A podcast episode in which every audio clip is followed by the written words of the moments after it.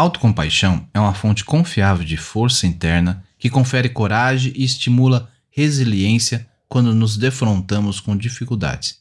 Christine Neff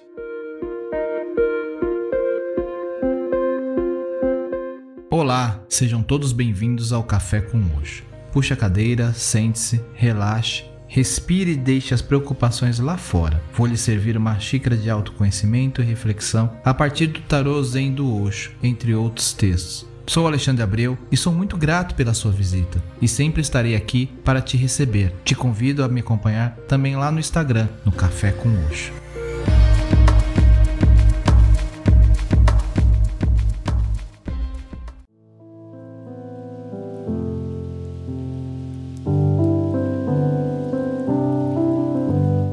Olá, tudo bem com vocês? Mindfulness ou atenção plena é um tema presente aqui pelo podcast, assim como também já conversamos sobre compaixão, o qual tem forte ligação com o assunto.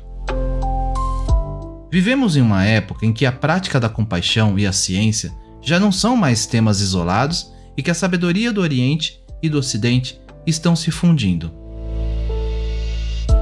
Nesse contexto, os psicólogos Christine Neff e Christopher Germer publicaram um livro, o qual estou lendo, chamado Manual de Mindfulness e Autocompaixão, e que traz informações, exemplos de experiências pessoais, exercícios, ideias e práticas amplamente baseadas em pesquisas científicas. Recomendo a leitura. A autocompaixão envolve tratarmos a nós mesmos de forma como trataríamos um amigo com dificuldades envolve, quando cometemos um erro ou falhamos, oferecer a nós mesmos cordialidade e aceitação incondicional. Autocompaixão não é idêntico ao narcisismo, vaidade ou orgulho. Tem relação com cuidar de si e, consequentemente, estar bem e aberto para cuidar das outras pessoas. Autocompaixão também não significa indulgência, fazer o que se quer e não assumir responsabilidades. O primeiro passo para sermos autocompassivos é o mindfulness. Significa estarmos conscientes das experiências momento a momento, de forma clara e equilibrada. Precisamos ser capazes de nos voltarmos ao nosso sofrimento e reconhecê-lo, sem exagerá-lo, para responder com amor e gentileza, explica Christine. Para complementar a reflexão, eu trago o texto Autocompaixão de Osho.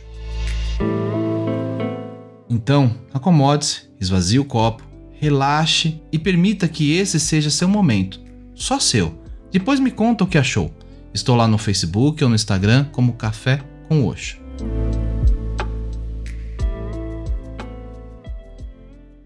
Se você não amar a si mesmo, você nunca será capaz de amar alguém mais.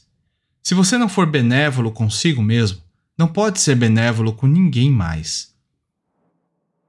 O que quer que você seja para si mesmo, você será para com os outros. Deixe que isso seja o ditado básico. Se você odeia a si mesmo, você irá odiar os outros. E você foi ensinado a odiar a si mesmo. Ninguém nunca lhe disse: ame a si mesmo. A própria ideia parece absurda. Amar a si mesmo? A própria ideia não faz nenhum sentido. Amar a si mesmo? Nós sempre achamos que, para amar a gente, precisa de alguém mais. Mas se você mesmo não experimentar isso, você não será capaz de praticá-lo com os outros.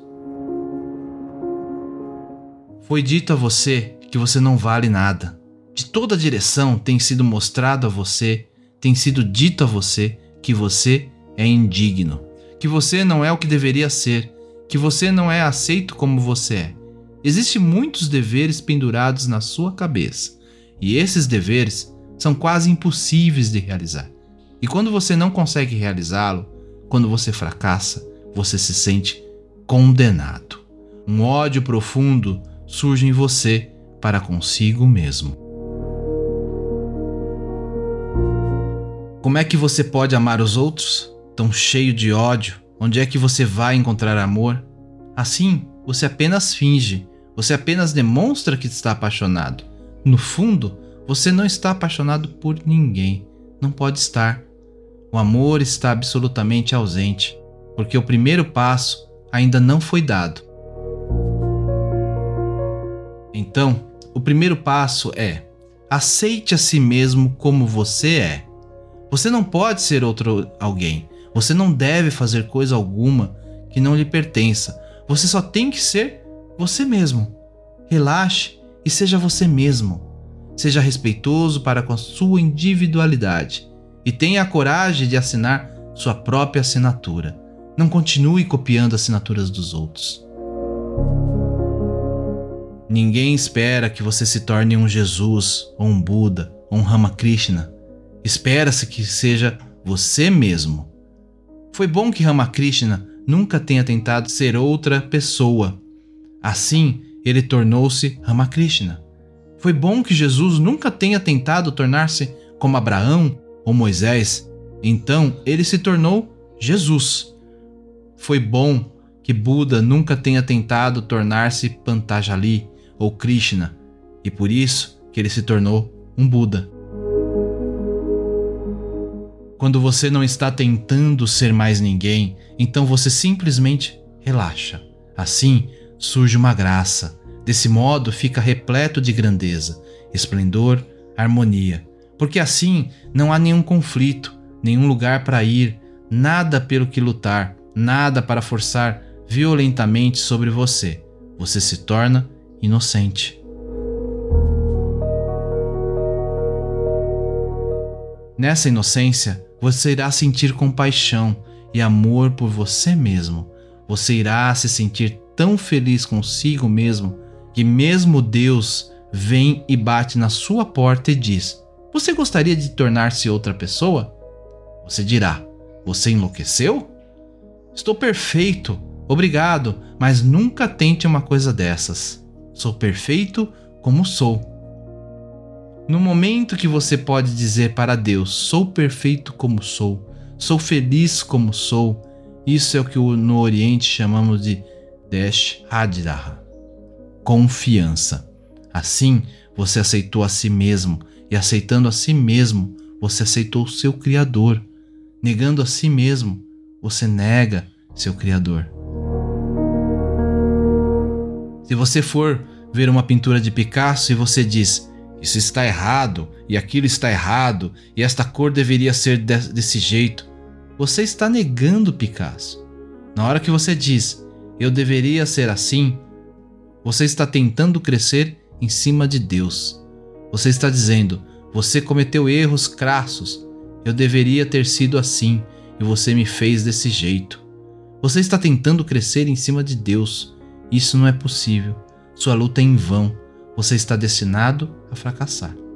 E quanto mais você fracassa, mais você odeia.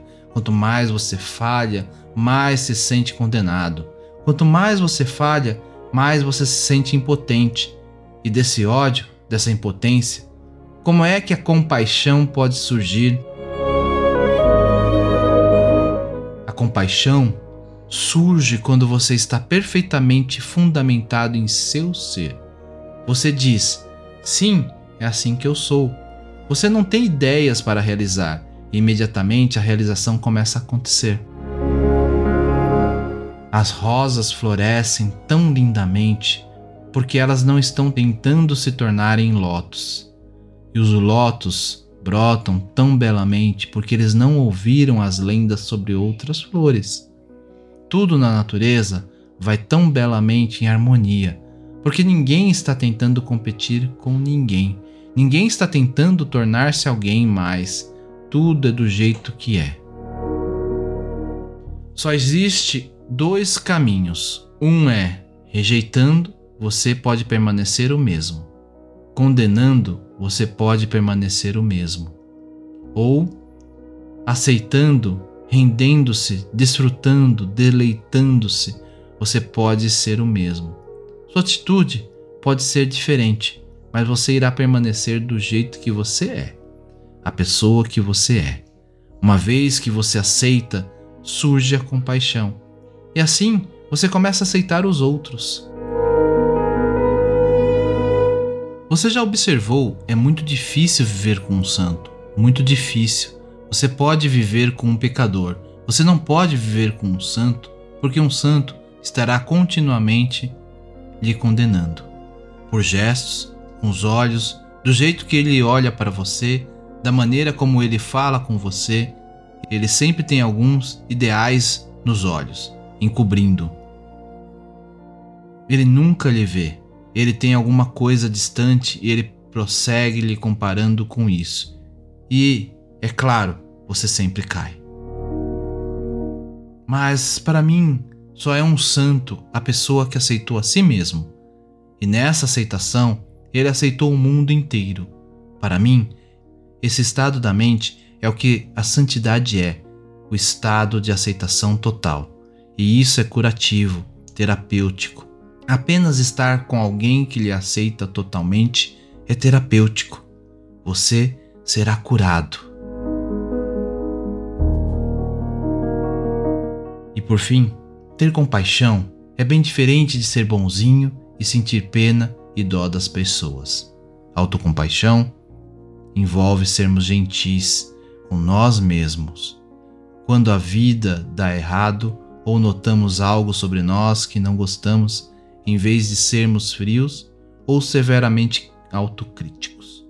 Ela reconhece que a condição humana é imperfeita.